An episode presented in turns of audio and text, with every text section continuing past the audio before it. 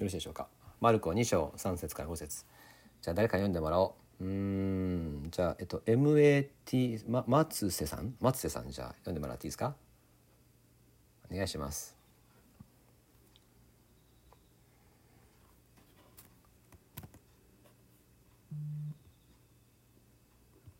マルコ2章の3節から5節。4人の男が中部の人を運んできた。しかし群衆に阻まれてイエスのもとに連れて行くことができなかったのでイエスがおられるあたりの屋根を剥がして穴を開け病人の寝ているとこを吊り下ろした。イエスはその人たちの信仰を見て中部の人に「来よあなたの罪は許される」と言われた。はいありがとうございます。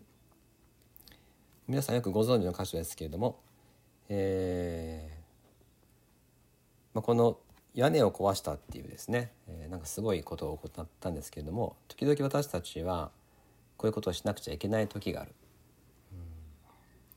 今特に私たちの世界がとても揺さぶられているわけで今までの価値観では通用しないことがいっぱい起こってます。皆さんのそれぞれの環境職場であっても、えー、また学生たちの環境であったとしてももちろん教会も、えー、去年立てていた活動計画では全く違う計画の中で動いていて去年立てた予算とは全く違う予算で動いています。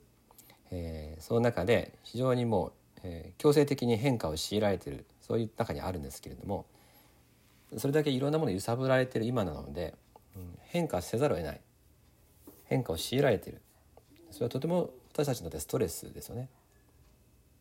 今まで通りのことはできないというのはストレスです。でついそういう時にはあの変化しない方向を選びたくなるんですよね。できるだけ。今まで通りをしたい。そういうのを現状維持バイアスって言いますね。現状維持をしたい。そういう圧をですね。自分のうちを持ってるし、えー、この組織の中からも感じる。いかにして今まで通りやっていくか。でも、これは本当に危険なことで変化しないでいるっていうことが時々あの組織にとって命というようなことがあります。刑事事件は分からないんですけれども時代が変わってるのあるならば私たちは変わらなくちゃいけない。時代が変わってるのに変わらないままでいるっていうことは、えー、それは取り残されていくということであったり、えー、あるいは時代の要請に応えられなくなってしまったりそういうことは往々にしてあるわけで私たちは変わるってことに対して恐れてはならない。屋根に穴を開けるのが正解っていう時があるんですよね。本当に今日の箇所では、うん屋根に穴を開けることが正解でした。多分当時の家っていうのはあのそれは OK だったみたいですね。屋根に穴を開けても別に家は壊れないだったと思うんです。そこはあの開けてもいい場所だったから開けたと思うんですよ、えー、開けてはならないっていうかそれ家が崩れるようなことだったらですね、えー、大変な惨事が起こったでしょうけれども穴を開けても吊り下ろすことができたわけですからこれはあ皆さんにとっては驚きだったけれどもでも、えー、最善の方法であったということが言える。大切なのは何を変えたらいいのかっていうことと絶対変えちゃいけないものっていうことをちゃんとわきまえるってことだと思うんですよ。というか、えっとね、何を変えないかのために変化すること絶対変えてはならないものこれだけやらなくちゃいけないことこのために私たちはいるんだっていうことをまず握ることでそれを守るためにそれを維持するためには何を変えるべきかっていう発想です。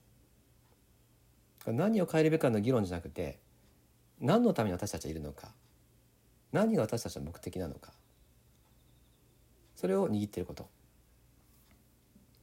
それが握れたらば明確に私たちが何のために集まっているかが分かればだったら後のことは恐れずにね壊せばいいんです。どんどん壊したらいいんですよ。壊さなくちゃいけないんですよ。でもそのためには私たちはこれを守るっていう。あの人の働きで、えー、このギリシャ語を話す山本たちのことがありましたよね。なおざりにされている。あの時に、えー、もう初代教会がどんどん増えてきて起こりうる変化を強いられたわけですね。どうすればいいんだっていう時に人たちが言ったのは私たちは祈りと御言葉に専念しなくちゃいけないって言ったんですね。祈りと御言葉が私たちの目的だ。それを守るためにどうするかっていう発想で見事に切り抜けましたね。7人の執事を立てて素晴らしい教会に成長しました。だから問題が起きるのは当たり前だし変化を知らないのは当たり前なんですよね。その時に私たちが握るべきものはこれだっていうものを握って変えていけばいい。それを守るために。この場合は中部の人の救い。その救いっていうことが彼らの目的だった。その目的のためには彼らは屋根にも穴を開けたわけです。ちょっと印象的なのは中部の人の身体的な癒しだけではなくてイエス様は「来よあなたの罪は許された」っていう魂の救いについて書いているのも印象的だと思いますいずれにせよ私たちはこの箇所から私たちは一体これから何を変えていくのかということを話すんじゃなくて何のために私たちはあるのかというそれがいつも基本なんだなってことを、えー、心に留めれたらいいなと思います。旧礼のためだったら屋根ごとき、壊せるよっていうねそう言える私たちでありたいと思います。もう一つあの次のポイントを話したいんですけれども、えー、この間この箇所を読んでてふとですねん？と思ったんですがあイエス様が彼らの信仰を見てっていうふうに書いてあるんですよね。彼らの信仰を見て。5節。イエスは彼らの信仰を見て。この時の彼らっていうのは何人のことを言ってるのかなと。思ったわけです。皆さんどう思われますか？この彼らっていうのは4人のことなのか？5人のことなのか？この4人彼らの信仰を見ての彼らに、えー、中部の人を運んだ4人を指してるのか？それとも4人と担がれている中部の人本人も合わせて5人で言ってるのか？どうですかね？どう思われます？この読んでみて。聞いてみていいですかね？あのみんなミュートにしてるのであの手で教えてください。4か5で教えてくださいね。いいですか？この彼らは4人なのか5人なのか。せーの。4445分かれましたね。ありがとうございます。はい、はい。えー、これをですねうん私は5人だと思ってるんですね。どうやら。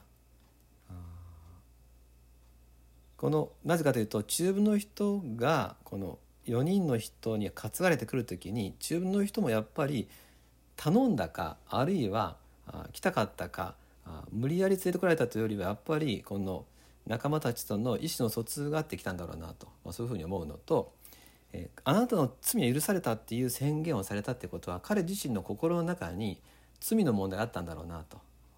そういったあたりですね。彼が求めていたのは体の救いだけじゃなくて、えー、魂の救いだったのかなとかそういうことを考えると、まあ、5人かなと。でこの5人と仮定して話したんですけれど、えー、イエス様は、えー、彼らっていうのをですね、えー、担がれている人もまとめて一つのまとまりとして見ておられるんじゃないかなと。私たちからすると4人と1人の違い大きいと思うんですよ。担がれる人と担いでる人の違い大きい気がします。イエス様から見ると実はあんま変わんないというかね。ただ一人は担がれてる人。一人は担いでいる人。でも彼らは信仰を持って一緒に動いてるっていう点ではやっぱり彼らであってイエス様から見ると同じなんじゃないかなと。汗をかいて屋根を剥がしている4人とそこでじっと寝ている1人。でもイエス様から見ると同じ彼らなんじゃないかな。担いでいても担がれていても立場は違うだけでやっぱり一つのチームこの5人でイエス様の栄光を表すそういう働きをしたんじゃないかなと思うんですね。なぜかというとですね教会っていう場所はそういう場所だと思うんですよ。ある人は弱くて支えられている。ある人たちは支えている。でも神様から見たら支える人も支えられてる人もみんなで神様の栄光を表してると思うんです。でよくあるでしょ？支えられている人が実はみんなを支えていること。ないですか？教会の中で誰かとっても大きな問題があったり弱かったりしてそれでみんな一つになること。ないでしょうか。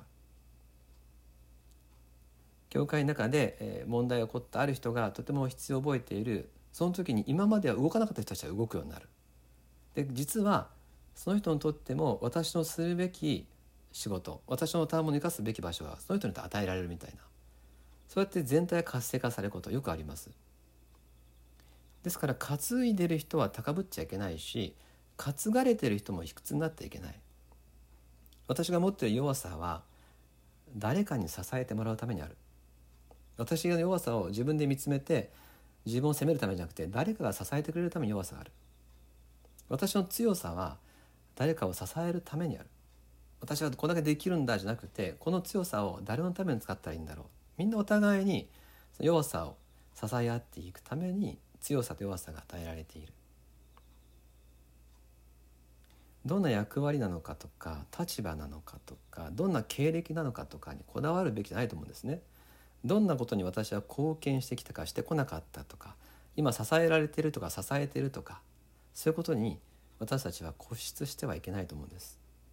そこにこだわらないで支えられていようが支えていようが担がれていようが担いでいようがとにかくみんなでイエス様のところに行くそして私たちに与えられている救いの働きっていう共通の目的を喜ぶこと。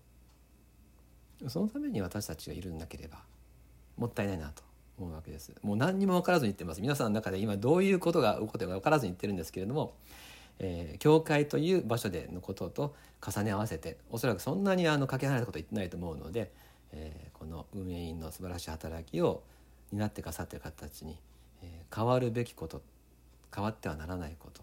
また弱さも強さも与えられたものとして一つになっていくということ。そういったことをこの箇所から味わえたので分かち合わせていただきました、えー、簡単でありますが以上にさせていただきます、えー、じゃああのもう誰に言ってもらおうかな。立田久義さん。あ立田君だ、はい、一言お祈りしていただいてよろしいでしょうか。はい。ミュートを解除してお願いします。